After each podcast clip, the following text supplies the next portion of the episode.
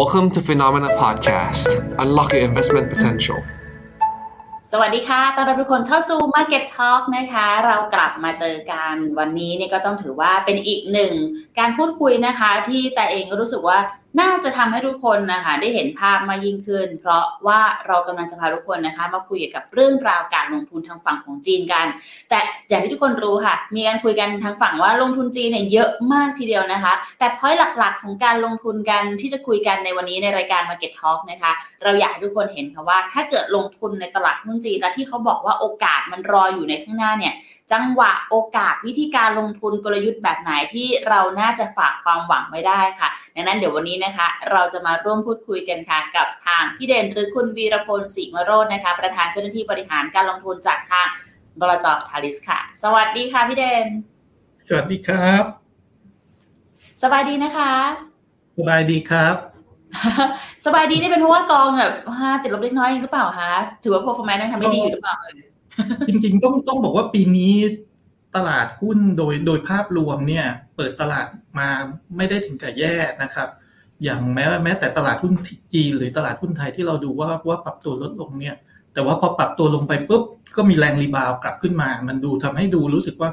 เอ๊ะ หรือสองตลาดเนี้ยมันมันอยู่ในโซน bottom แล้ว หรือยังมีคนกำลังรอซื้อมากน้อยแค่ไหน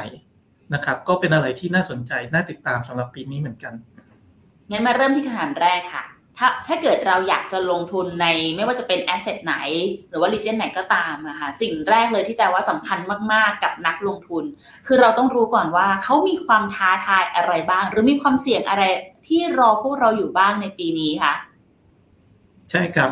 เออถ้าพูดถึงตลาดตลาดหุ้นจีนนะครับหรือว่าเมืองจีนตอนนี้เนี่ยเศรษฐกิจของเขาเนี่ยความท้าทายอันดับหนึ่งของเขาเนี่ยนะครับก็คงเป็นสิ่งที่นักลงทุน มองอยู่ว่าเขายังสามารถเติบโตได้ในระดับประมาณสัก 4-5%หรือเปล่านะครับที่ที่ผมพูดว่าแค่ 4-5%เนี่ยก็ก็หรูแล้วสำหรับจีนเนี่ยเพราะอะไรเพราะว่าถ้าเทียบกับแต่ก่อนนะครับเมื่อสมัย 10-20 ปีก่อนเลยเนี่ยเศรษฐกิจจีนจริง ๆเขาเล็กมากนะครับเพราะฉะนั้นก็โตแบบ 8-10%เนี่ยคือเป็นอะไรที่เขาพอจะสามารถบูตได้นะครับแต่ปัจจุบันตอนนี้เนี่ยเขาเศรษฐกิจเขาใหญ่เป็นอันดับ 2 ของโลกนะครับ เพราะฉะนั้นการเติบโตระดับ 4-5%เนี่ยผมดูดูคร่าวๆนะครับ ก็คือสมมติ 4-5%เนี่ยเขาน่าจะต้องโตประมาณสัก7แสนล้านต่อปี 7แสนล้าน US นะครับ เมืองไทยเองเนี่ย GDP คือ 5 แสนล้าน ก็เท่ากับว่าปีหนึ่งเนี่ยเขาต้องโตมากกว่าประเทศไทย GDP ทั้งทั้งปีของของเราอีกนะครับ เพราะฉะนั้นตรงนี้เนี่ยก็ก็เป็นก็ถือว่าเป็นความท้าทายของเขาแล้วล่ะนะครับ ที่เขาจะเมนเทนรักษาการเติบโตตรงนี้ นะครับในขณะที่ปัจจุบันตอนนี้เนี่ยต้องบอกว่าจริงๆจีนเขาเพิ่งเริ่มเปิดประเทศเพิ่งออกจากปัญหาโควิดนะครับแล้วปัญหาโควิด จากการที่เขาปิดประเทศเนี่ยเขามีปัญหาภายในที่พบอยู่สองสาอย่างที่ที่เกิดขึ้นด้วยนะครับอันแรกก็คงเป็นเรื่องความเชื่อมั่นของผู้บริโภคนะครับความเชื่อมั่นที่จะไปจับจ่ายใช้สอย เนื่องจากว่าธุรกิจอสังหาริมทรัพย์ของของจีนในช่วงที่ผ่านมาไม่ไม่ค่อยดีเท่าไหร่ นะครับ ตลาดหุ้นก็ตกลงมาค่อนข้างเยอะนะครับ แล้วก็เศรษฐกิจกำลังเพิ่งเริ่มฟื้นตัวเพิ่งเปิดตัว ตรงนี้มันก็ทำให้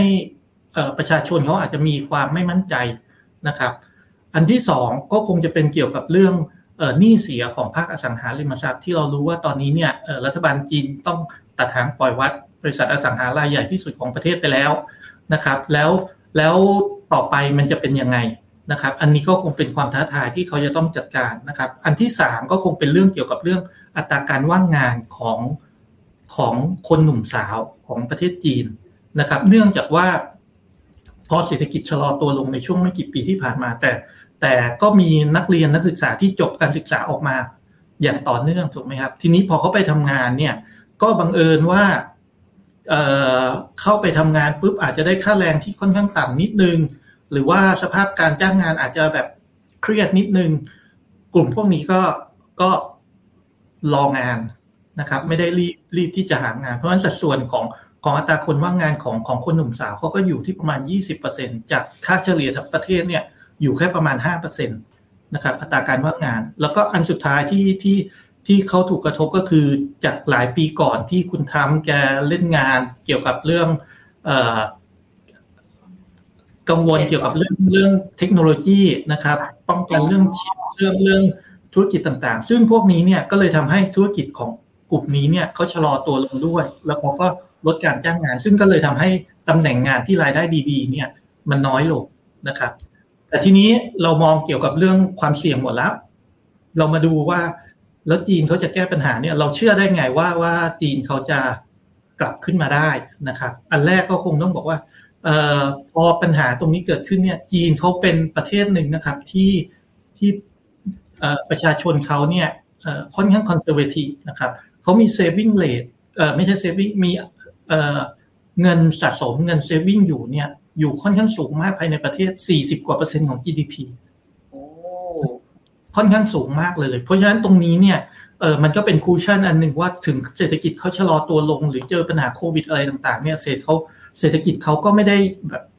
ถึงกับพังครืนลงไปอะไรในลักษณะอย่างนั้น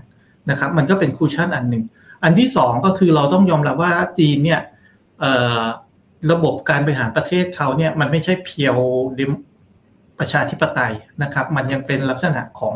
ของการกุมอำนาจโดยส่วนกลางส่วนหนึ่ง ซึ่งจริงๆ กับประเทศที่ใหญ่ๆเนี่ยมันก็อาจจะมีข้อดีอย่างหนึ่งก็คือว่า ถ้าเขาดูว่าดิเรกชันไหนใช่ดิเรกชันไหนไม่ใช่ เขาก็สามารถที่จะ แก้ไขได้ได้รวดเร็วนะครับ ซึ่งก็เป็นข้อดีกับกับอาจจะเป็นข้อดีกับประเทศใหญ่ ๆ ในแง่ในแง่ตรงนี้ได้ เพราะฉะนั้นทิศทางเศรษฐกิจทิศทางการดำเนินนโยบายของของประเทศเนี่ยมันก็จะค่อนข้างชัดเจน แล้วก็ไปในทิศทางที่อาจจะไม่ได้วอกแวกระหว่างทางอะไรมากนักนะครับ อันที่สามก็คือว่าเราก็ทราบนะครับว่าประชากรของจีนเนี่ยสูงที่สุดในโลกเพิ่งโดนอินเดียแซงไปเมื่อเมื่อไม่กี่สัปดาห์ที่ผ่านมา นะครับแต่เขาก็ยังอยู่พันสี่ร้อยกว่าคน เพราะฉะนั้นกำลังซื้อภายในประเทศเองเขาโดย saving ที่เขามีเนี่ยจริง ๆ มันก็ยังสูงพอสมควรที่จะพยุงเศรษฐกิจของเขาได้นะครับแล้วก็อันอันสุดท้ายก็คงจะเป็นเรื่องฐานะทางการเงิน ฐานะทางการคลังของประเทศเนี่ยยังดีนะครับประเทศจีนเขายังมี reserve ที่สูงที่สุดเป็นอันดับหนึ่งของโลกอยู่นะค่ะนะครับเพราะฉะนั้นตรงนี้เนี่ยเอ่อพอมี reserve สูงใช่ไหมครับค่าเงินเขาไม่ถูกแทรกแซงเนี่ยความเสี่ยงเกี่ยวกับว่า ถ้าเกิดเศรษฐกิจไม่ดีปุ๊บแล้วมีเอ่อ hedge fund หรือว่ามีนักลงทุนอะไรเข้าไปโจมตีค่าเงินหรืออะไรพวกนี้เนี่ยมันก็ลดน้อยถอยลง เพราะฉะนั้นเขาก็ยังสามารถที่จะดำเนินธุรกิจต่อไปได้เอ่อเออไม่ใช่ดำเนินธุรกิจโทษทีก็คือบริหารประเทศแล้วก็ค่อยๆก้าวต่อไปได้นะฮะทีนี้เราเราเราก็มามองดูนิดหนึ่งว่าแล้วแล้วจีนที่จะให้ได้สี่ห้าโตสี่ถึงห้าเปอร์เซ็นตรงนี้เนี่ย ตอนนี้เขายังทำอะไรต้องทำอะไรบ้างนะครับ ผมว่าอันแรกคือเขาก็คงจะต้องสร้างความเชื่อมั่นให้กับประชาชนของเขาว่าเศรษฐกิจเราตอนนี้กำลังเริ่มเดินหน้าแล้วนะนะครับ แล้วเดินหน้าด้วยด้วยความที่ที่มั่นคงด้วยนะครับ เพื่อที่ว่าตรงนั้นเนี่ยก็จะทำให้ประชาชนเนี่ย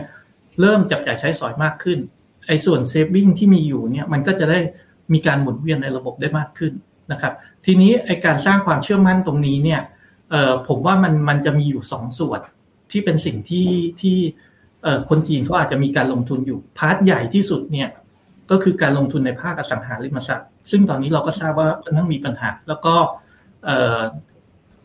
คนจีนก็อาจจะวิตกกังวลตรงนี้ว่าเอ้ยผ่อนบ้านไปแล้วจะได้ไหมก็เลยต้องเก็บเงินเพิ่มเผื่อจะต้องซื้อบ้านหลังใหม่หรืออะไรพวกอย่างนี้นะครับ แต่ทีนี้ตอนนี้เนี่ยรัฐบาลเขาก็เลยเริ่มที่จะเข้ามาช่วยเหลือ จากเดิมเนี่ยเขาให้แบงค์เนี่ยคุมเกี่ยวกับเรื่องสินเชื่อของของพวกบริษัทอสังหาริมทรัพย์ แต่ตอนนี้เขาก็เริ่มปล่อยละนะครับ ให้บริษัทต่างๆเนี่ยมีโอกาสที่จะรับสินเชื่อตรงนี้ แล้วก็เอาไปทำโครงการให้เสร็จ แล้วก็ส่งมอบให้กับลูกค้านะครับ ก็จะเป็นการสร้างความเชื่อมั่นในระดับหนึ่ง แต่โปรเซสตรงนี้ก็คงค่อยๆ เป็นค่อย ๆ ไประดับหนึ่งนะครับ อีกส่วนหนึ่งก็คือตลาดหุ้นจีนที่ปรับตัวลงมาค่อนข้างเยอะนะครับ ตรงนี้เนี่ยเออมันก็ทำให้ ให้ความมั่นใจของนักลงทุน ความที่อยากจะลงทุนของนักลงทุนเนี่ยหายไปพอสมควรเหมือนกัน เพราะฉะนั้นตรงนี้เนี่ยเเขาก็เข้ามาพยายามสร้างความเชื่อมั่น โดยการออกมาตรการอะไรต่างๆ ที่ออกมาอย่างเช่นเรื่องการห้ามห้าม short sell นะครับ เรื่องห้ามทำ overhead เรื่องจะหาแหล่งเงินทุนก็คือพวกกองทุนรัฐวิสาหกิจอะไรต่างๆ ที่จะเข้ามาซื้อหุ้นในจังหวะที่เหมาะสมอะไรต่างๆ พวกนี้เนี่ยมันก็จะช่วยทำให้อย่างน้อย sentiment ของตลาดหุ้นเนี่ยดูดีขึ้น นะครับ ซึ่งพอนักประชาชนเขามีความมั่นใจมีความเชื่อมั่น เขาก็จะสามารถที่จะดำเนินชีวิตตามปกตินะครับ มีการจับจ่ายใช้สอยมากขึ้นอะไรต่างๆ เศรษฐกิจมันก็จะค่อยๆ ปรับตัวดีขึ้นตามเป้าหมายของเขาได้นะครับ อีกจุดหนึ่งที่เราคงลืมไม่ได้นะครับ ก็คือว่าจีนเองจริงๆเนี่ยเป็นประเทศที่เขามีเทคโนโลยีค่อนข้างค่อนข้างสูงนะครับ แต่ว่าช่วงที่ผ่านมาเนี่ยเขาอาจจะสะดุดไปบ้างจาก นโยบายที่ป้องที่ทางอเมริกาหรือทางยุโรปเขากีดกันเรื่องเทคโนโลยีกับจีน แต่ตอนนี้เขาก็มีการพัฒนาตัวเขาเอง 2 ปี 3 ปีที่ผ่านมาเนี่ยขึ้นมาระดับหนึ่งแล้วกำลังจะก้าวต่อไปข้างหน้าด้วย ในเรื่องเกี่ยวกับชิปเรื่อง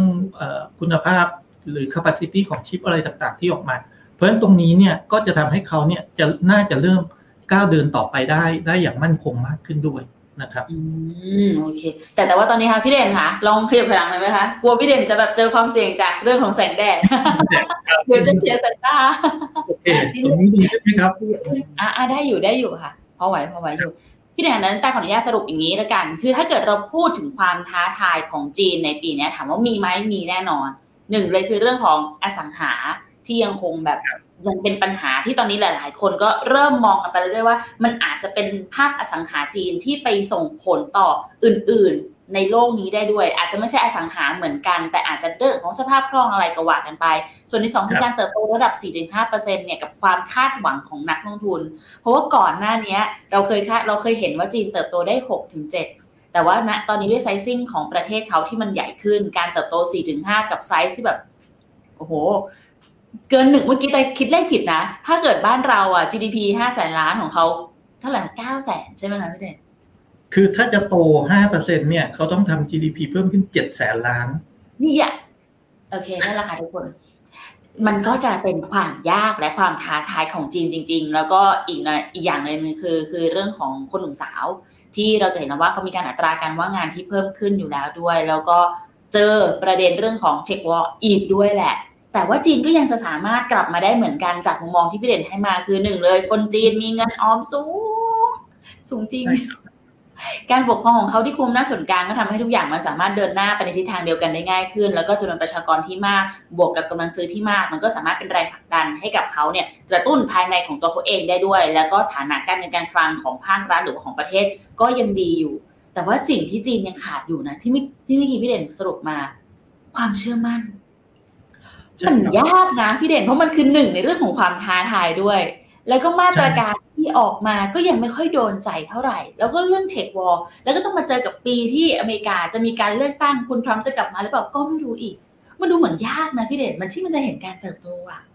คือคือจริง ๆ เรื่องพวกนี้เนี่ยนะครับคือเอ่อผมว่าในเศรษฐกิจทุกทุกทุกที่อะเราจะต้องเจอความท้าทายอย่างเงี้ยในทุกประเทศนะครับ ไม่ว่าด้านใดด้านหนึ่ง นะครับแต่ว่าดูดูในแง่ของ total solution ว่าคือถ้าสิ่งที่เขาทำอย่างละนิดอย่างละหน่อยโน่นนี้นั่นบ้าง แล้วถ้าเกิดเขาทำแล้วเขายัง on track ที่ยังสามารถเติบโตในระดับ 4-5%ได้เนี่ยก็คือจริงๆ final result ของเขาเนี่ยโอเคนะครับภาคอสังหาริมทรัพย์ตอนนี้เนี่ยคนอาจจะยังกังวลอยู่ แต่ผมว่าการที่เขาเริ่มให้ธนาคารพาณิชย์เนี่ยเริ่มปล่อยสินเชื่อนะครับ แล้วก็ทำให้โครงการเนี่ยมันเสร็จ แล้วก็ส่งมอบให้ลูกค้าได้ เพิ่มขึ้นเพิ่มขึ้นเรื่อยๆเนี่ยมันก็จะสร้างความเชื่อมั่นให้กับเอ่อให้กับลูกค้านะครับ ให้กับประชาชนที่ที่เป็นเจ้าของอสังหาริมทรัพย์เนี่ยมากขึ้น แล้วเสร็จแล้วตรงนั้นเนี่ยเดี๋ยวมันก็จะต้องเทอร์โนเวอร์กลับมากลายเป็นเอ่อเรื่องเรื่องการสร้างบ้านใหม่อะไรต่ออะไร ซึ่งอาจจะกินเวลา 1-2 ปีอะไรตรงนี้ก็ก็ว่ากันไปนะครับตัวใกล้ๆตรงนี้เนี่ยเขาก็พยายามที่จะสร้างความเชื่อมั่นตัวตัวตลาดหุ้นด้วย นะครับเพราะอย่างที่เราทราบว่าตลาดหุ้นจีนตลาดหุ้นฮ่องกงเนี่ยปรับตัวลดลงมา 3-4 ปีแล้ว 4-50%เลยนะครับจากพีนะครับเพราะฉะนั้นตรงนี้เนี่ยก็ต้องบอกว่าสำหรับเวลของของนักลงทุนที่เข้าไปลงทุนในตลาดหุ้นจีนเนี่ยมันก็หายไปเยอะนะครับเพราะฉะนั้นตรงนี้ถ้าเกิดว่าเขาสามารถที่จะทำให้ตลาดหุ้นจีนเนี่ยเอาแค่ง่าย ๆ ไม่ปรับตัวลงนะครับแล้วก็เลยค่อยๆเริ่มฟื้นตัวตามฟันเดเมนทัลของของมันเองเนี่ยซึ่ง ซึ่งก็มี potential นะครับ เพราะว่าสมมติ GDP โต 4-5%นะครับ บริษัทจดทะเบียนดีๆ เนี่ยอาจจะโตได้สักประมาณ 2 เท่าของของของค่าเฉลี่ยปกตินะครับ ก็โต 10 กว่าเปอร์เซ็นต์ถ้าเราเลือกลงทุนในบริษัทเหล่านั้นได้ ผลตอบแทน 10 กว่าเปอร์เซ็นต์ต่อปีมันก็มีโอกาสที่จะเป็นไปได้เหมือนกันนะครับ ตรงนั้นก็จะสร้างความเชื่อมั่นให้กับให้กับนักลงทุนที่จะกลับมาได้นะครับเนี่ยแหละค่ะคำถามสำคัญแล้วเรา อย่างนั้นก่อนจะไปคำถามนี้คือ สรุปว่าในมุมมองของพี่เด่น ตลาดหุ้นจีน ถือว่าเป็นตลาดที่ยังน่าลงทุนอยู่ถูกต้องไหมคะครับ ก็ถ้าตอบคำถามนี้นะครับเราพี่พี่ก็มีคำถามที่จะถามกับอยู่สองสามคำถามนะครับเราเราลองช่วยกันอันที่หนึ่งก็คือว่าเราเชื่อมั่นไหมว่าจีนยังสามารถโตระดับสี่ถึงห้าเปอร์เซ็นได้รัฐบาลจีนเขามีความสามารถที่จะทำตรงนั้นได้ไหม ได้ครับแต่ปีไหนไม่ รู้ดูได้ อันที่สองนะครับ ก็คือว่าเราเชื่อไหมว่าบริษัทจีนเนี่ยเขามี competitive advantage ถ้าเทียบกับกับประชากรในโลกนะครับเขามีเทคโนโลยีนะครับเขามีคุณคนที่มีคุณภาพเขามีทุน ที่พร้อมที่จะที่จะ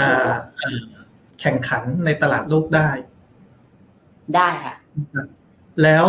บริษัทจีนเนี่ยจริงๆต้องบอกว่าถ้าเทียบกับอย่างอเมริกานะครับสัดส่วนของรายได้จากต่างประเทศของเขาเนี่ยยังต่ำกว่าบริษัทในอเมริกาอยู่ระดับหนึ่งเลยนะครับ แล้วก็คำสั่งคำถามสุดท้ายนะครับ พื้นฐานง่าย ๆ ที่เราเคยมองว่าตามทฤษฎีลงทุนในหุ้นนะครับ ราคาหุ้นจะปรับขึ้นตามผลประกอบการของบริษัทที่มีการเติบโตเนี่ย เราเชื่อว่าตรงนั้นจะเป็นไปได้ไหม ได้เฮ้อนะครับ เพราะฉะนั้น คำถามเบสิกสามข้อนี้เนี่ยก็คงน่าจะตอบคำถามได้นะครับว่าว่าหลังจากจีนที่ปรับฐานลงมาระดับหนึ่งแล้วเนี่ยตรงนี้เนี่ยมันมีโอกาสในการลงทุนสำหรับในตลาดหุ้นจีนหรือเปล่า อืม เป็นสามคำถามที่เหมือนกลับมาเบิกเนตแต่อีกรอบนะคะ เพราะต้องยอมรับว่าก่อนหน้าเนี้ยเราจะมีคำถามอื่น ๆ ที่มันเป็นเหมือนน้อยสค่ะเข้ามาระหว่างลงทุนในจีนตลอด จนแบบบางทีเออแต่ก็ลืมนะ พอพี่พอพี่เด่นถามมาสามคำถามนี้ ก็จริง ๆ ใจเราก็ยังตอบว่าใช่อยู่หมดนะเชื่อว่าโตไหมก็เชื่อว่าโต แต่ไม่รู้หรอกเมื่อไหร่แต่เชื่อแหละว่าโต เชื่อว่าทางการจีนจะช่วยไหมก็เชื่ออยู่ดีนะ แล้วก็เชื่อว่าภายในแล้วก็ด้วย competitiveness ของเขายังดีอยู่ไหมก็ยังเชื่ออยู่เหมือนกันโอ้เข้าใจแล้วค่ะว่าทำไมถึงควรลงทุนต่อแต่ถ้าสมมติอะไรเงี้ยเชิญค่ะพี่เดนนี่ก็ทีนี้แต่ก่อนเนี่ยต้องต้องบอกว่า เออ ถ้าถ้าย้อนกลับไปตอนช่วงก่อนโควิด เนี่ย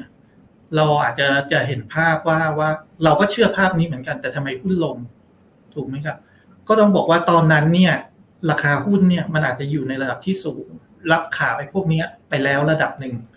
นะครับ แต่พอเกิดช่วงโควิด เกิดสถานการณ์ปัญหาของของเขาที่เกิดขึ้นเนี่ยเออมันก็เลยทำให้ไอสิ่งที่เขาคิดว่าน่าจะโตนะครับ เรื่องเรื่องศักยภาพในการแข่งขันอะไรต่างๆ ของเขาเนี่ยดีเลย์ออกไปนะครับพอมันดีเลย์ออกไปตลาดหุ้นมันก็มีการปรับตัวลงมา ตอนนี้มันเป็นจังหวะหรืออยังเมื่อราคาหุ้นปรับตัวลงมามากกว่า 50%ในเวลาประมาณสักสามปี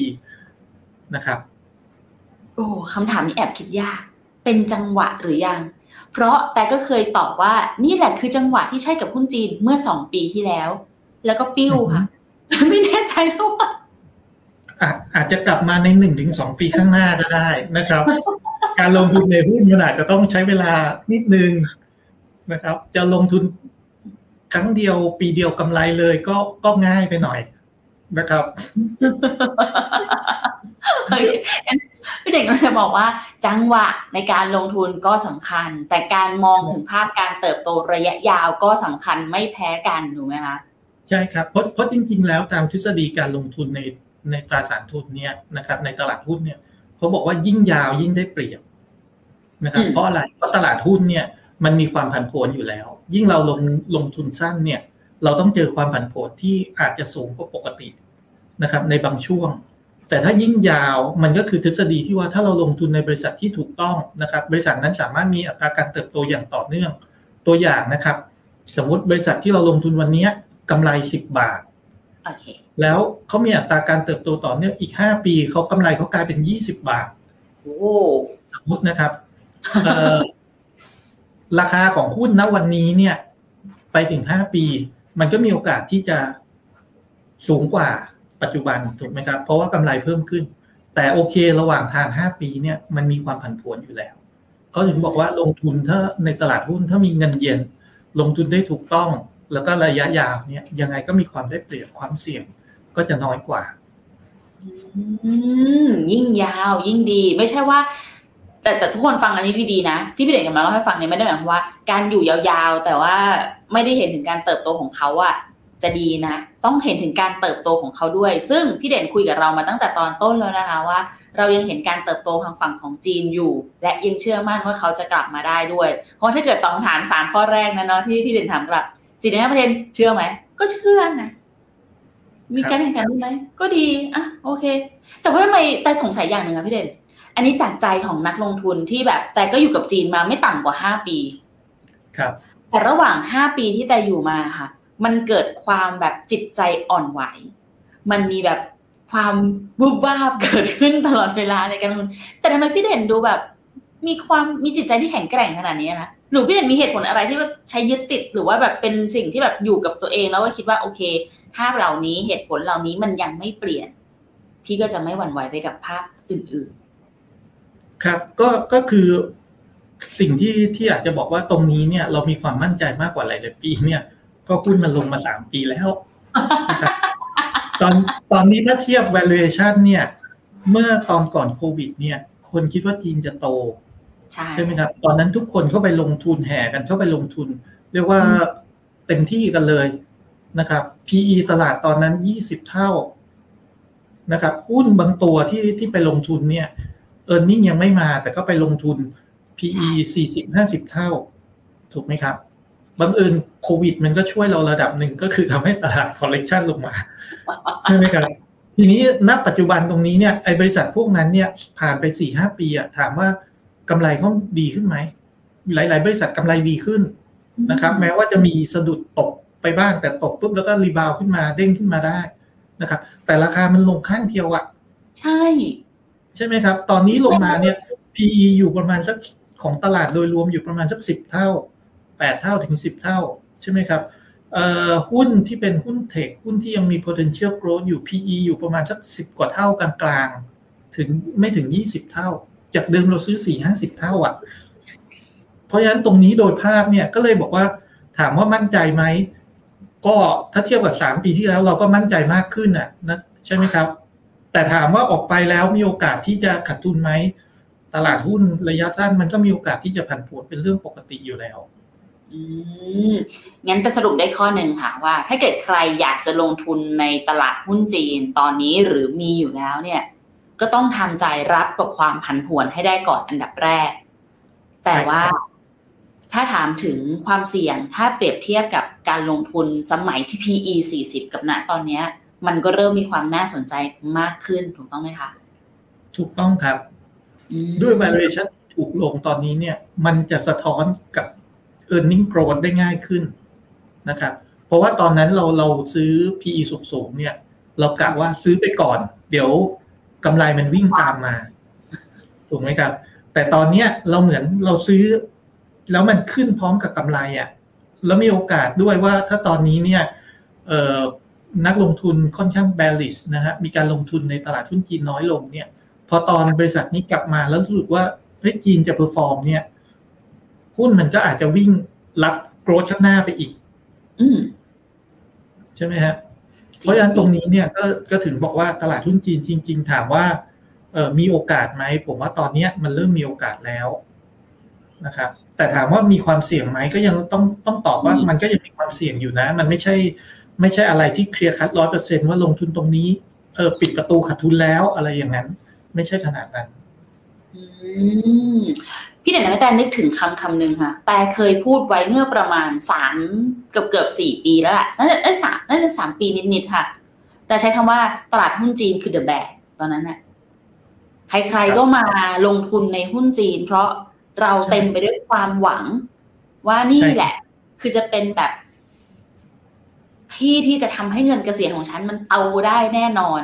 เขาก็เลยเป็นแบบเดอะแบกบนความคาดหวังของคนค่อนข้างเยอะ พอผิดหวังนิดนึงหรือว่าอาจจะเจอแรงกดดันก็เลยแบบปรับตัวได้แรงๆเลยนะคะ ใช่ใช่ครับอ๋อขอโทษตลาดหุ้นด้วยโดยโดยภาวะตลาดส่วนใหญ่ก็อย่างนี้ยฮะ คือเอ่อเวลาตอนที่ตลาดแบแบใช่ไหมครับ คนเอ่อกังวลมากอืมเพราะว่าพอลงมาแล้วก็กลัวว่าจะลงไปอีกใช่งั้นฉันก็ยังไม่ซื้อดีกว่าถูกไหมครับ เดี๋ยวขาดทุน แต่พอตอนตลาดขึ้นเนี่ย เออถ้าฉันไม่ซื้อเดี๋ยวฉันไม่ได้กำไรกลัวตกรถก็เลยจะไม่ได้พอร์ตครับ มันก็เลยกลายเป็นว่าลงมาปุ๊บคนไม่ค่อยกล้าซื้อ แต่พอหุ้นขึ้นปุ๊บขึ้นแรงๆหน่อยนะเดี๋ยวคนก็แห่กันเข้ามาซื้ออีกอะงั้นแสดงว่าอยู่อะยังไงต่ออยู่ที่เราเราจะเป็นชาวสวนหรือเราจะเป็นชาวไร่ จะสวนราคาหรือจะไล่ราคาใช่ไหมคะใช่ ครับ อะแล้วพี่เด่นว่านักลงทุนจีนจริงๆ ควรเป็นชาวสวนหรือเป็นชาวไร่ดีคะไร่จริงๆผมว่าผมว่าไม่ใช่ไม่ใช่เฉพาะตลาดหุ้นจีนนะครับ ทุกตลาดเนี่ยเออเราควรจะเป็นชาวสวนอืมนะครับ เพราะชาวสวนเนี่ยปลูกต้นไม้ใหญ่นะครับอืมมีผลเก็บกินนาน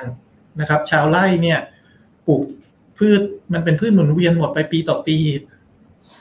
นะครับคอนเซ็ปต์ก็คล้ายๆกันนะครับ เพราะฉะนั้นเนี่ย เป็นชาวสวนก็ดีกว่านะครับ แต่ชาวชาวสวนก็ต้องอดทนกับมัน เพราะว่ากว่าต้นไม้มันจะใหญ่กว่าจะให้ดอกผลมัน มันอาจจะกินเวลานิดนึงก็ชอบอันนี้จังเลยค่ะชาวสวนเท่ากับไม้ยืนต้น ชาวไร่เท่ากับไร่เลื่อนลอยนั่นเองครับนะครับแต่แต่จริงๆหุ้นหุ้นที่ปรับตัวขึ้นก็ไม่ได้หมายความว่าลงทุนไม่ได้นะครับ เพราะว่าจริงๆเอ่อไซเคิลของหุ้นที่ปรับตัวขึ้นในหลายๆรอบเนี่ย มันก็อาจจะเป็นไซเคิลยาวๆ ที่เราเราก็คือก็ต้องติดไปกับมันบ้างอะอืมนะครับโตแล้วก็โตคืออีกได้ใช่ก็คือเกาะไปกับมันบ้าง แต่ว่ายิ่งสูงก็ต้องยิ่งระมัดระวังมากขึ้นแค่นั้นเองนะครับ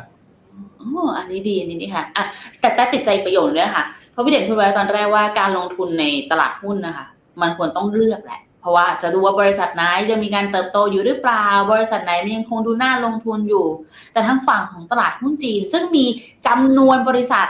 เยอะมาก ใช่ เราจะเลือกยังไงหรือว่า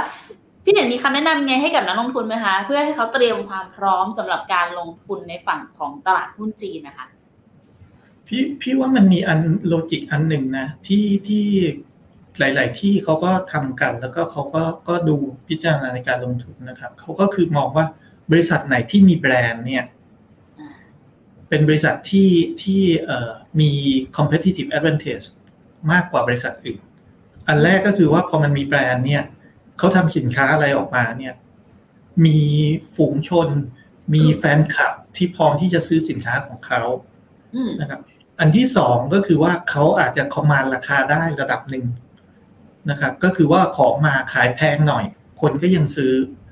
นะครับ เพราะว่าเพราะว่าอยากได้สินค้าประเภทนี้สินค้ายี่ห้อนี้นะครับ อันที่สามก็คือว่าพอมีแบรนด์เนี่ยก็ทำให้เป็นที่รวมของคนที่อยากจะทำงาน นึกออกไหมฮะเพราะว่าอย่างนักศึกษาจบงานใหม่เริ่มงานใหม่ ๆ หรือว่าคนที่เริ่มทำงานเนี่ย หรือว่าคนที่มีประสบการณ์แล้วก็แล้วแต่เวลาบอกว่าเฮ้ยถ้าบริษัท A ที่ ที่มีชื่อเสียง มีแบรนด์เป็นที่ยอมรับเนี่ย คนก็อยากจะเข้าไปทำงานมากกว่าใช่เพราะฉะนั้นเขาก็มีโอกาสที่จะเลือกทรัพยากรในการที่จะเข้ามาเข้ามาบริหารงานในบริษัทได้นะครับ อันที่สี่ก็คือว่าถ้าบริษัทนี้มีอัตราการเติบโตที่ดีมีแบรนด์ที่ดีเนี่ยเอ่อเขาก็ยังสามารถที่จะไปขอการสนับสนุนทางการเงิน เวลาการขยายธุรกิจ เวลาการทำธุรกิจต่างๆเนี่ยได้ง่ายขึ้น และอาจจะได้อัตราดอกเบี้ยที่ที่ถูกลงด้วย นะครับเพราะฉะนั้นบริษัทที่มีแบรนด์เนี่ยก็เป็นบริษัทที่ก็ต้องยอมรับอะว่าว่ามี competitive advantage มากกว่าบริษัทที่ที่ไม่มีแบรนด์หรือบริษัทโนเนมอยู่พอสมควร แล้วก็มีโอกาสที่จะขยายตลาดมีโอกาสที่จะเติบโตได้นะครับเเพราะฉะนั้นตอนนี้เนี่ยถ้าเกิดจะลงทุนเนี่ยผมว่าลองเลือกบริษัทที่ที่มีแบรนด์ก็น่าสนใจนะครับเหมือนเป็นคล้ายๆห่วงโซ่กันไปเลยนะคะ พอมีแบรนด์ที่ดี เราก็จะทำให้มีอำนาจในการแข่งขันกับคนอื่นได้ดีตามไปด้วย เพราะมีฐานแฟนคลับ มี supporter มี loyalty อยู่แล้ว มีพนักงานใช่ที่ดี โอกาสที่ดีผ่านเข้ามา ดังนั้นการเติบโตของบริษัทที่ทุกๆ องค์ประกอบมันค่อนข้างดีเนี่ย ก็จะมีโอกาสมากกว่าบริษัทที่อาจจะโนเนมหรือว่าอาจจะยังแบรนด์ยังไม่ได้ชัดเจนมากถูกไหมคะใช่ใช่ครับอืมยังไม่ถึงคำถามค่ะ นี่คือเหตุผลสำคัญใช่ไหมคะ ที่ทาริสเองถึงออกเป็นกองเมกะเทนไชน่าออกมา ใช่ครับ คือกองเมกะเทนไชน่าเนี่ยนะครับคอนเซปต์หลักเนี่ยก็คือว่าเราอยากจะลงทุนในบริษัทที่ที่มีแบรนด์ที่มีชื่อเสียงในประเทศจีนอืมนะครับ อันนี้คือคือตัวหลักก่อน เราก็จะไปหาบริษัทที่มีแบรนด์อย่างเงี้ย อาจจะไปดูพวกแบรนด์เอเจนซี่ต่างๆ ที่จัดอันดับหรือ หรือให้ให้ value ของแบรนด์ของแต่ละบริษัทอะไรต่างๆมา นะครับแล้วหลังจากนั้นเนี่ยเราก็เอาพวกนี้เนี่ยมาดูว่าบริษัทไหนที่ที่จดทะเบียนอยู่ในตลาดหุ้นฮ่องกงนะครับเป็นแบรนด์ที่ที่ดังในจีนนะครับแต่ว่าจดทะเบียนในตลาดหุ้นฮ่องกงเพราะอะไรเพราะว่า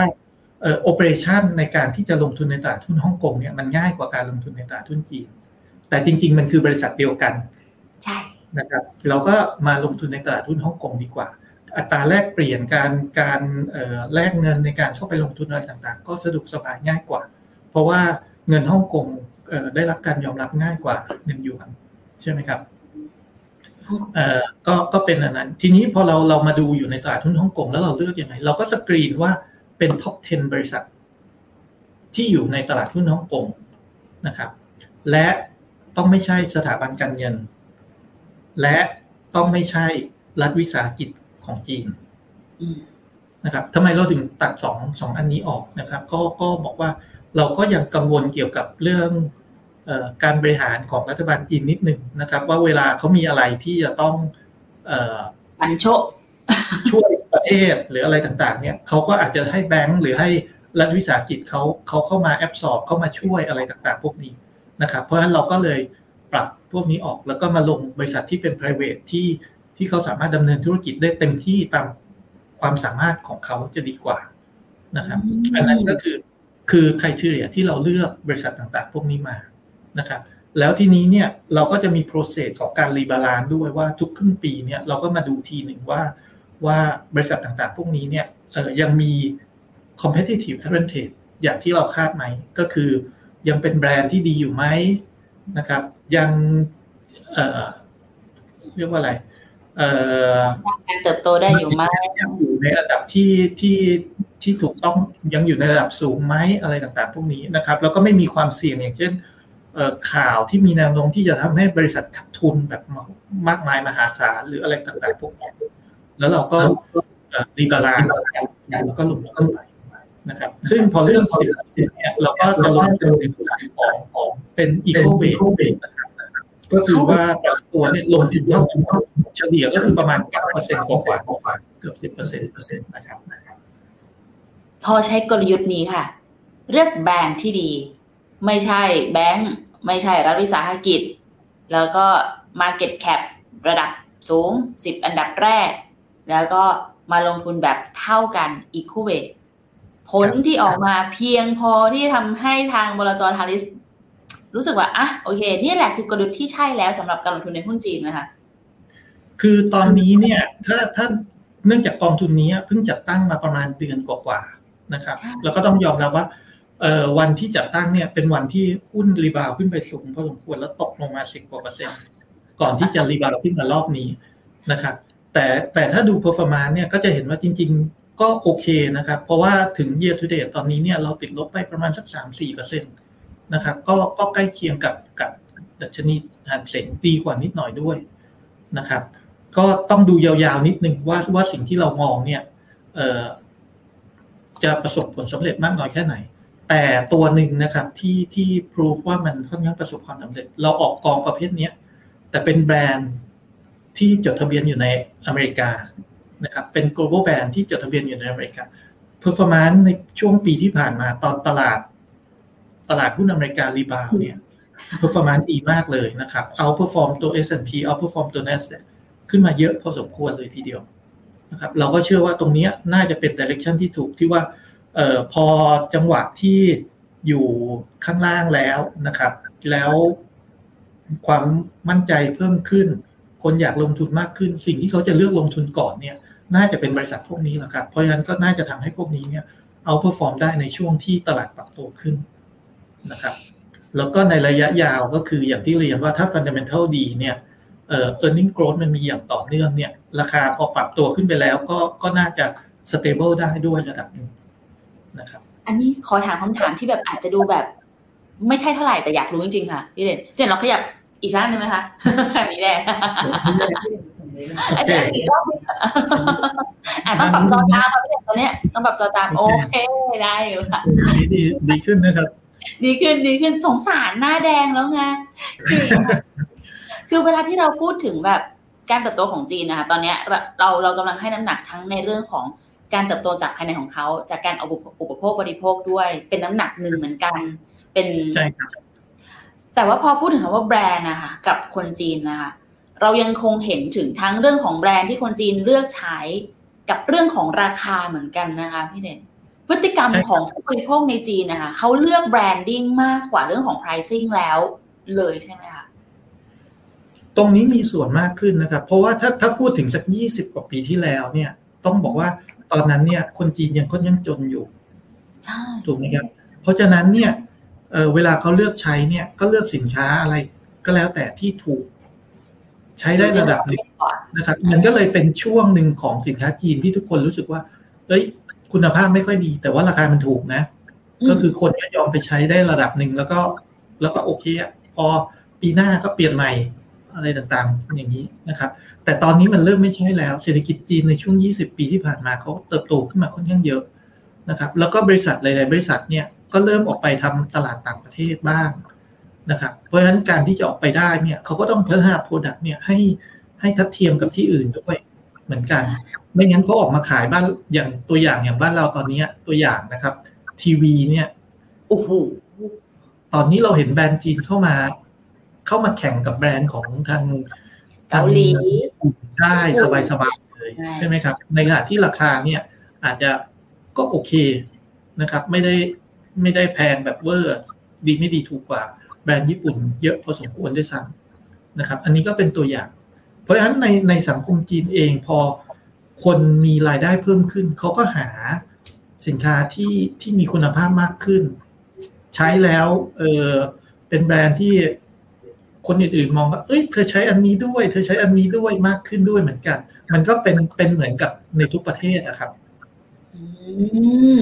คือถ้าพูดถึงภาพของประเทศจีนตอนนี้กับ คือที่แต่ถามครับพี่เด่นมันมีมันมีแบบ ความคิดแวบหนึ่งในหัวมาว่า ถ้าเราใช้กลยุทธ์เดียวกันกับตัวเมกะเทนที่เป็นในฝั่งของอเมริกา กับทางฝั่งเมกะเทนไชน่าที่เป็นแบบยังคงเป็นประเทศจีนอยู่ที่เน้นๆเลยอะค่ะพฤติกรรมต่างๆเนี่ยมันจะส่งผลต่อภาพของการเติบโตของบริษัทไหมแต่พอพี่เด่นอธิบายมา มันก็เห็นภาพจริงๆนะคะเพราะว่าถ้าเราดูถึงสินค้าด้วยแล้วก็วิธีการบริโภคของคนจีนไลฟ์สไตล์ของเขาอะก็เปลี่ยนไปจริง ๆ เพราะอย่างที่เราคุยกันไปอัตราการออมของเขาสูงมาก และเขาเองก็ถือว่าเป็นอีกหนึ่ง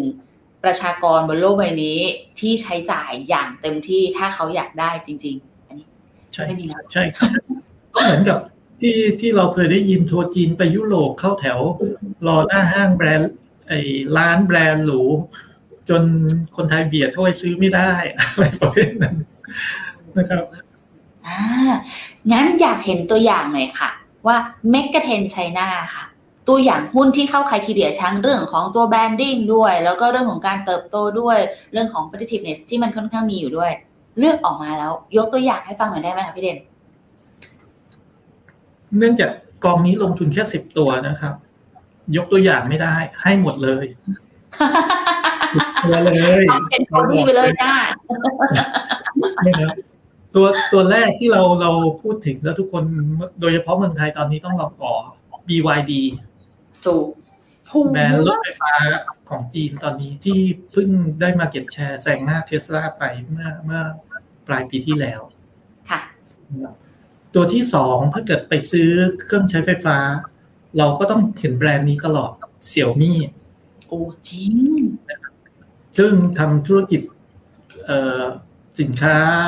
เกี่ยวกับอิเล็กทรอนิกส์เนี่ยสากระเบือยันเรือลบเป็นยี่ห้อนี้สมาร์ทโฟนหมดเลย ใช่ไหมครับ อันที่สามเนี่ยเรามาดูถึงเรื่องเอเรื่องอีคอมเมิร์ซนิดหนึ่งเพราะว่าจีนก็เป็นตลาดใหญ่ในอีคอมเมิร์ซอาลีบาบาเราก็คงพอรู้จัก ไม่กลัวหรอคะก็ยังไงครับ มันยังเห็นในการเติบโตได้อยู่เนาะก็คือในแง่ของธุรกิจเองเนี่ยเขาก็ยังเติบโตอยู่แคชของเขาเหลืออยู่ค่อนข้างเยอะมากเลย นะครับ แล้วเขาก็ซื้อหุ้นคืนอย่างต่อเนื่องเลยนะครับ ตอนนี้ซื้อหุ้นคืนไปประมาณสิบสี่เปอร์เซ็นแล้วนะครับ นั่นเท่ากับว่าอะไรเท่ากับว่าเอ่อถ้ากำไรเขาเท่าเดิมเขาแค่เท่าเดิม EPS เขาเพิ่มขึ้น 14%ในปีหน้า ใช่ไหมครับ เพราะฉะนั้นราคาหุ้นมันก็มีโอกาสที่จะขยับขึ้นได้ในระดับหนึ่งด้วยเหมือนกันอ่า บริษัทพวกนี้พอมีแบรนด์นะครับ แล้วในช่วงช่วงไม่เอ่อสองสามปีที่ผ่านมาที่เขาอาจจะมีปัญหาอะไรต่างๆ แล้วทำให้ขยายธุรกิจไม่ได้เนี่ย แต่ธุรกิจเขายังไปได้เนี่ยเขา collect cash กลับมาในบริษัทเนี่ย เยอะมากพอสมควรเลยนะครับ เราไปสามบริษัทแล้วเราเราไปต่ออีกเจ็ดแล้วกันนะครับไปค่ะอ่าเอ่อตัวต่อไปที่เราอาจจะรู้จักตัว Tencent นะครับ เราเราเรา จะได้ยินชื่อบ้างนะครับ ก็เป็นพวกธุรกิจเกมออนไลน์มี WeChat มีธุรกิจเกี่ยวกับ Cloud Computing อะไรต่างๆ พวกนี้นะครับ ตัวที่ 5 ก็คงจะเป็น JD.com นะครับ อันนี้ชื่อเราก็คงคงคุ้นๆนะครับ ก็เป็น e-commerce ที่ที่มีชื่อเหมือนกันนะครับ อันที่ 6 ที่เกี่ยวกับ e-commerce เนี่ยก็คงต้องพูดถึงตัวเหมยต้วนนะครับ ซึ่งก็ทำ e-commerce ที่จีนแล้วก็ทำธุรกิจโลจิสติก พวกคล้ายๆ พวก เอ่อ delivery อะไรต่างๆ พวกนี้เนี่ย แล้วก็มี market share ที่ที่ค่อนข้างใหญ่มากในจีนนะครับ ตัวที่ 8 ก็คงจะเป็นไปตูนะครับ ซึ่งเอ่อก็ทำเกี่ยวกับธุรกิจเกี่ยวกับเรื่องเอ่อ search engine พวกเอ่อตัวธุรกิจมีเดียธุรกิจที่คล้ายๆ Netflix นะครับ ก็มีไอ้พวก subscribe หนังอะไรต่างๆ พวกนี้นะครับ นะครับ ตัวที่ 9 ก็ลงมาโลโก้หน่อยนะครับหนองฟูซึ่งก็เป็นตัวที่ทำธุรกิจเกี่ยวกับน้ำดื่มในประเทศจีนนะครับ แล้วก็เป็นรายใหญ่ที่สุดนะครับ แล้วก็ตัวที่ 10 ก็คือผิงอันนะครับ บริษัทอินชูรันที่ที่ใหญ่ที่สุดในจีนนะครับ ซึ่งในพวกนี้ทั้งทั้ง10ตัวนะครับ ตอนนี้เนี่ยเเรื่องแบรนด์เราคงไม่ไม่ต้องกังวลละผมว่าทุกคนคงพอจะเคยได้ยินชื่อบ้างนะครับ ในระดับหนึ่งถามว่าในแง่เครือข่ายของเขาการที่เขามีแบรนด์ระดับนี้เนี่ยเครือข่ายการทำธุรกิจเขาก็ก็ค่อนข้างสูงพอสมควร ที่น่าสนใจอีกอย่างหนึงก็คือว่าในนี้นะครับ นอกจาก BYD นอกจากเอ่อ Xiaomi Tencent และ Alibaba แล้วเป็นสี่บริษัทเท่านั้นนะครับ ที่มีรายได้จากนอกประเทศจีนอ๋อบริษัทยังไม่มีรายได้จากนอกประเทศจีนเลย ถ้าเขาออกสู่ตลาดโลกเมื่อไหร่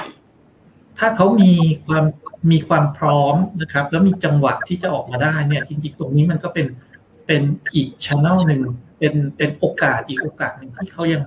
ยังออกมีโอกาสที่จะทำได้นะครับจะบอกว่าสิบรายชื่อที่บอกมาค่ะ พอเราย้อนกลับไปดูในอดีตกับสถานการณ์ที่ตลาดหุ้นจีนเจอกับแรงกระทบกันค่อนข้างเยอะ สิบบริษัทนี้ก็คือบริษัทที่เคยต้องถูกได้รับผลกระทบมาทั้งนั้นเลยนะคะ แต่เขาใช่ครับใช่ครับ แล้วตอนนี้ก็ก็กำลังเริ่มฟื้นตัว ซึ่งตอนเนี้ยสิ่งที่เราเห็นอันหนึ่งของรัฐบาลจีนอย่างที่เรียนนะครับว่าเอ่อรัฐบาลจีนตอนนี้เนี่ยเขาอยากกระตุ้นความเชื่อมั่นค่ะแล้วก็อยากจะให้ตลาดหุ้นเนี่ยฟื้นตัว เราเห็นภาพตรงนี้ค่อนข้างชัดเจนในช่วงสองสามเดือนที่ผ่านมา ที่เขาพยายามจะออกมาตรการอะไรต่างๆ เข้ามาดูแลตลาดหุ้นนะครับ แล้วสิ่งที่เราเห็นอันหนึ่งเนี่ยเมื่อตอนปลายปีนะครับ ที่เขาออกมาออกกฎคุมธุรกิจเกม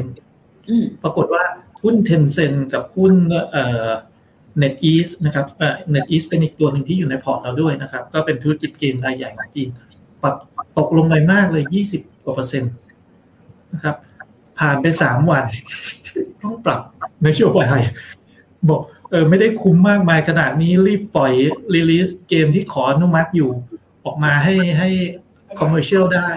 หุ้นพวกนี้ดีดกลับเลย เพราะแสดงว่าตอนนี้เนี่ยรัฐบาลจีนจริงๆเขาแคร์เกี่ยวกับเรื่องนโยบายที่จะเข้ามามีผลกระทบกับตลาดหุ้นด้วยระดับหนึ่งนะครับ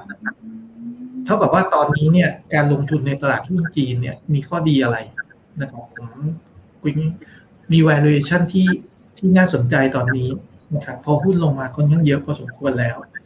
มันยังมีบริษัทที่มีคุณภาพมีอัตราการเติบโตที่ดีที่น่าสนใจลงทุนอยู่นะครับ ตอนนี้นักลงทุนทั่วโลกเนี่ย อาจจะค่อนข้างแบลิสกับตลาดหุ้นจีน เพราะว่ามันปรับตัวลงมาค่อนข้างเยอะไม่ใช่นักลงทุนทั่วโลกนักลงทุนจีนด้วยนะครับ เพราะฉะนั้นถ้าเกิดว่าตลาดหุ้นจีนมีการปรับตัวขึ้นได้เนี่ย มันก็จะมีเงินใหม่ ๆ ที่พร้อมที่จะเข้ามาลงทุนในตลาดหุ้นจีนด้วยเหมือนกันนะครับ อันที่สี่ก็คือตอนนี้เนี่ยต้องยอมรับว่าเศรษฐกิจจีเศรษฐกิจจีนเนี่ยกำลังเข้าสู่ S curve ตัวใหม่ตัวหนึ่งก็คือเรื่องการลงทุนเรื่องเทคโนโลยี เรื่องพลังงานสะอาดเรื่องรถยนต์ไฟฟ้าอะไรต่างๆ พวกนี้เนี่ยก็เป็น growth engine อีกตัวหนึ่งที่ที่กำลังเพิ่มมากขึ้นในตลาดจีนนะครับ แล้วก็อันสุดท้ายเนี่ยตอนนี้เรามีบอก รองรับเราอยู่นะครับ ก็คือทางรัฐบาลจีนให้การสนับสนุนตลาดหุ้นอยู่นะครับ มีเงินรัฐวิสาหกิจที่เขากำลังแพลนที่จะเลสเข้ามาเนี่ยที่จะเข้ามาค่อยๆทยอยการลงทุนผมไม่ได้มองว่าเงินนี้เนี่ยจะทำให้หุ้นปรับตัวขึ้นนะครับ แต่ว่ามันน่าจะช่วย support ตอนหุ้นลงได้ดีพอสมควรเดี๋ยวนะส่วนจะขึ้นไปดีแค่ไหนเนี่ย อยู่ที่คุณภาพของของบริษัทนั้นมากกว่า นะครับอืมเดี๋ยวนะห้าเหตุผลที่ทำให้เราเห็นว่าการลงทุนในจีนน่าสนใจหนึ่งเลยคือ valuation ของครับตัวตลาดสองคือบริษัทที่น่าสนใจถูกไหมคะ ใช่ครับสามคืออะไรนะพี่เด่นสามคือนักลงทุนแบลิสกับตลาดหุ้นนี้แล้วอะอืมขายออกไปพอสมควรเอ่อลดการลงทุนไปอะไรต่างๆ พวกเนี้ยเพราะฉะนั้นก็มองคือก็คือ มองว่าตลาดหุ้นจีนอาจจะมีความเสี่ยงมากเกินไปไม่กล้าเข้ามาลงทุนอะไรต่างๆ ไม่กล้าที่จะเพิ่มเงินลงทุนเข้ามา ก็ลดลงไปละความเสี่ยงตรงนี้กับสี่คือ S curve ตัวใหม่ตัวพลังงานสะอาด และห้าคือรัฐบาลนั่นเองถูกไหมคะ ใช่ครับอ่าแล้วนักลงทุนแบบไหนที่พี่เด่นคิดว่าเขาควรต้องลงทุนกับตลาดหุ้นจีนด้วยกลยุทธ์แบบเมกะเทนไชน่าค่ะ ใครๆก็ลงทุนได้ครับนักลงทุนทุกคนลงทุนได้ แต่แต่คุณจะลงทุนได้ดูตัวเองนิดนึง รับความเสี่ยงได้ไหมอืมการลงทุนในตลาดหุ้นจีนความเสี่ยงที่ต้องบอกว่าโอ้ช่วงที่ผ่านมาค่อนข้างมีความผันผวนแล้วดิสพอยอยู่นะนะครับ รับความเสี่ยงเรื่องอัตราแลกเปลี่ยนได้ไหมเพราะกองทุนเมกะเทนไชน่านี่ไม่ได้ป้องกันอัตราความเสี่ยงนะครับอ๋อก็ก็รับความเสี่ยงความผันผวนของอัตราแลกเปลี่ยนด้วยนะครับ แต่ตรงนั้นเนี่ยก็คงต้องต้องแลกกับ หุ้นที่เราคอนเซนเทรตอยู่หุ้นสิบตัว ซึ่งก็มีความเสี่ยงนะครับ เพราะว่าถ้าเกิดว่าตัวใดตัวหนึ่งได้รับผลกระทบเนี่ยมันก็อาจจะมีผลกระทบกับพอร์ตอยู่พอสมควรนะครับ แต่ขณะเดียวกันอีกด้านหนึ่งเนี่ยถ้าเกิดว่ามันมีโกรธขึ้นมาเนี่ย เราก็ได้รับเต็มๆด้วยเหมือนกันกับตรงนั้นนะครับ เพราะฉะนั้นนักลงทุนกลุ่มนี้ที่จะลงทุนเนี่ยก็คืออย่างที่เรียนใครก็ลงทุนได้ แต่คุณดูตัวเองนิดนึงว่าคุณรับความเสี่ยง ยอมรับตรงนี้ได้ไหมสองคือผมอย่างที่ผมเรียนตั้งแต่ต้นต้นรายการนะครับ ลงทุนในตลาดหุ้นยาวๆนิดนึงนะครับ คุณมีเงินเย็นที่จะลงทุนกับกับเขาหรือเปล่า เพราะว่าระยะสั้นเนี่ย ผมก็ยังคิดว่ามีความผันผวนอยู่ แต่ยาวๆเราเราน่าจะมีโอกาสที่จะชนะมากขึ้นตอนนี้นะครับโอเค งั้นคำถามที่ทุกคนควรจะต้องตอบตัวเองให้ได้ ก่อนที่จะเลือกลงทุน จริงๆแต่ว่ามันใช้ได้กับหลาย ๆ ตลาดเลยนะคะ แต่เอาเป็นว่าถ้าใครจะเริ่มลงทุนในตัว m e g a t e n China อันดับแรก ถามตัวเองก่อนเลยว่า รับความเสี่ยงได้หรือเปล่า เพราะว่าอย่างที่พี่เด่นบอกไปนะคะ กองทุนนี้เนี่ยเขาลงทุน 10 ตัวเท่านั้น มันมีโอกาสอยู่แล้วที่แบบจะได้รับทั้งขาขึ้นแล้วก็ขาลงผลกระทบต่อการเคลื่อนไหวราคา มีให้เห็นอย่างแน่นอน แต่ก็นั่นแหละค่ะ ถ้าคุณตอบว่าคุณรับความเสี่ยงทั้งหมดของกองนี้ได้ คำถามต่อมาที่สำคัญไม่แพ้กันคือ ลงทุนยาวทำได้หรือเปล่าคำถามนี้ต้องตอบเพราะว่าแต่ก็ถามกับตัวเองเหมือนกันนะคะพี่เด่นในช่วงประมาณปี 2022อะไรเงี้ย ตอนที่แบบจีนลงไปหนักๆเลยอะแล้วก็ถามว่าเราอยู่กับจีนได้นานแค่ไหน ถ้าคำตอนนั้นคำตอบแต่ตอบมาว่า10ปีก็ยังไหวน่ะ นั่นเป็นที่มาที่ไปค่ะ ในปี 2022 ก็ PCA กระจายช้อนแรกช้อนอีก แต่ว่าก็นั่นแหละค่ะด้วยช่วงต่อไปก็น่าจะค่อนข้างดีขึ้นแล้วนะครับ แต่อย่างที่อย่างที่คุณกระแตบอกอะหลาย ๆ คนก็เหมือนกันลงตั้งแต่ยี่สิบสองยี่สามก็ลง พอตอนนี้ยี่บสี่ลงมาอีกแล้ว ฉันไม่ลงแล้ว ใช่ไหมครับ แต่แต่เชื่อว่าถ้าฟังพี่เด่นวันเนี้ยจะเริ่มมั่นใจกับการลงทุนใน 2024 มากขึ้นค่ะ แต่อาจจะต้องเลือกลงทุนให้ดีแหละ ครับโอเคทีนี้อะผมคำถาม ฝากอะไรนิดนึงนะครับได้เกี่ยวกับการลงทุนสำหรับกองลงทุนเมกะเทนไชน่าเนี่ยอย่างที่เรียนนะครับ เราลงเราลงทุนอยู่หุ้นแค่สิบตัว มันมีความเสี่ยง ยอมรับได้หรือเปล่า แต่มันก็มีวิธีที่จะช่วยให้คุณลงทุนได้ในกองนี้ด้วยได้เหมือนกันนะครับ ก็คือเรื่องการทำ asset allocation นะครับคืออะไรคือสมมุติเรามีเงินร้อยบาท เราอยากจะลงทุนในในตลาดหุ้นจีนเนี่ย ถ้าลงทุนกองนี้เนี่ย เท่ากับเราลงทุนหุ้นแต่ละตัวเนี่ยสิบบาท ใช่ค่ะ มีความเสี่ยงเยอะพอสมควรเรารับได้ไหม ถ้าไม่ได้เราบอกว่าเอ๊ะกองนี้เราอยากจะให้ลงแต่ละตัวเนี่ยสองบาทพออ๋อก็ลเราดก็ลงทุนกองนี้แค่ยี่สิบาท ใช่ไหมครับ แล้วอีกแปดสิบาทเราก็ไปลงทุนอย่างอื่น อันนี้ก็จะเป็นวิธีอันหนึ่งที่จะลดความเสี่ยงด้วยตัวของตัวเองได้นะครับ การจัด asset allocation คือถ้าเกิดนักลงทุนคนไหนเนี่ยตอบคำถามว่ามันเสี่ยงเกินไปนะ รู้สึกแบบมันมันมันมากไปกับที่ฉันรับได้ ก็ลองทำ asset allocation ก่อนเพราะจะได้แบบทำให้พอร์ตมัน balance แล้วก็ถ้าสมมติอันนี้มันเสี่ยงสูงเกินไป ก็ลดความเสี่ยงนี้ตรงนี้ลงมาแล้วก็ไปเพิ่ม asset อื่นที่เสี่ยงต่ำเข้ามาหน่อย เพื่อช่วยให้ภาพของพอร์ตมันช่วย balance ความเสี่ยงกันได้ใช่ไหมคะใช่ครับ ใช่ครับโอ้อันนี้ก็คงเป็นหลักการลงทุนอันหนึ่งสำหรับนักลงทุนระยะยาวที่น่าจะเอาไปปรับใช้ได้นะครับ วันนี้กลับมาได้คอนเซปต์ของการลงทุนหลายเรื่องเลยค่ะพี่เด่น เพราะว่าช่วงที่ผ่านมาประเด็นระยะสั้น ๆ เนี่ยเยอะจริง ๆ เยอะจนทำให้รู้สึกบางทีก็บังตาในการที่จะเลือกลงทุนไปเลยนะคะ แล้วก็แบบแอบตัดสินใจผิดพลาดไปหลายๆครั้งเหมือนกัน จริงๆ ถ้าเกิดใครอยากจะได้คำแนะนำเพิ่มเติมเลยอย่างนี้ ติดต่อไปทางบริษัททาริสก็ได้เหมือนกันใช่ไหมพี่เด่น ใช่ครับ ทางทางบจทาริสก็มีมีบุคลากรที่พร้อมให้คำแนะนำการลงทุน นะครับ แล้วก็เอ่อถ้าเกิดมีข้อสงสัยอะไรเกี่ยวกับกองทุนนี้เนี่ยสามารถติดต่อได้ที่บจทาริสนะครับ หรือติดต่อที่ฟิโนมิน่าก็ได้นะครับ ขอบคุณมากมากๆเลยค่ะ มีอะไรอยากจะฝากให้กับพวกเราอีกไหมคะพี่เดน ก็ลงทุนในหุ้นนะครับ ยาวนิดนึงนะครับ ทนทนความเสี่ยงนิดนึง ถ้าเรามั่นใจว่าใช่แล้วเนี่ยเอ่อก็น่าจะให้ผลตอบแทนที่ดีได้นะครับ ใช่เนี่ยผมให้มองสองอย่างนะครับอันที่หนึ่งคือเป็นบริษัทที่มี growth ไหมสอง valuation เนี่ยเหมาะสมไหมนะครับบางครั้งที่เราเราลงทุนแล้วพลาดเนี่ยคือเราพลาดตัวใดตัวหนึ่งนะครับอย่างเช่นเราลงหุ้น value ถูกเลย แต่ไม่มี growth หุ้นมันก็ขึ้นไม่ได้ หรือบางตัวพอมันมี growth สูงๆปุ๊บราคาขึ้นไปแพงๆ เราไปไล่ซื้อสูงๆ พอ earning มัน disappoint earning growth ลดลงราคาก็ปรับตัวลง ก็เป็นความเสี่ยงนะครับ เพราะฉะนั้นการลงทุนในจังหวะที่เหมาะสมด้วย 2 ปัจจัยตรงนี้เนี่ยน่าจะช่วยทำให้เราสร้างผลตอบแทนที่ดีในระยะยาวได้นะครับ อย่าลืมนะคะ ลงทุนในหุ้นที่ใช่กับ 2 ใช่ที่พี่เด่นแนะนำ valuation ใช่ growth ใช่ จัดไปค่ะ เหมือนกับทางกองทุนไม่กระเทงไชน่านั่นเอง ขอบคุณมากๆเลยนะคะ วันนี้ที่มาคุยกันค่ะพี่เด่นเดี๋ยวยังไงครัวันบค่อยอัปเดตเนาะสำหรับโอกาสหน้า วันนี้แต่ต้องขออนุญาตแล้วกันนะทุกคนทั้งแต่พี่เด่นแล้วก็ทีมงานฟนมิน่าขอลาไปก่อนแล้วกันเนาะเดี๋ยวไว้เจอกันใหม่ในสัปดาห์หน้านะคะสำหรับวันนี้ สวัสดีค่ะ ครับ ขอบคุณมากครับ ในโลกของการลงทุนทุกคนเปรียบเสมือนนักเดินทาง คุณล่ะเป็นนักเดินทางสายไหน กองนี้ก็ดี เทรนด์การลงทุนนี้ก็มา ใครว่าดีเราก็ไปหมดแต่ไม่ค่อย work ให้ FINNOMENA Exclusive บริการที่ปรึกษาการเงินส่วนตัว ที่พร้อมช่วยให้นักลงทุนทุกคนไปถึงเป้าหมายการลงทุน สนใจสมัครที่ f i n o m e f i n o m i n a e x c l u s i v e หรือ line at f i n o m i n a p o r t คำเตือนผู้ลงทุนควรทำความเข้าใจลักษณะสินค้าเงื่อนไขผลตอบแทน และความเสี่ยงก่อนตัดสินใจลงทุน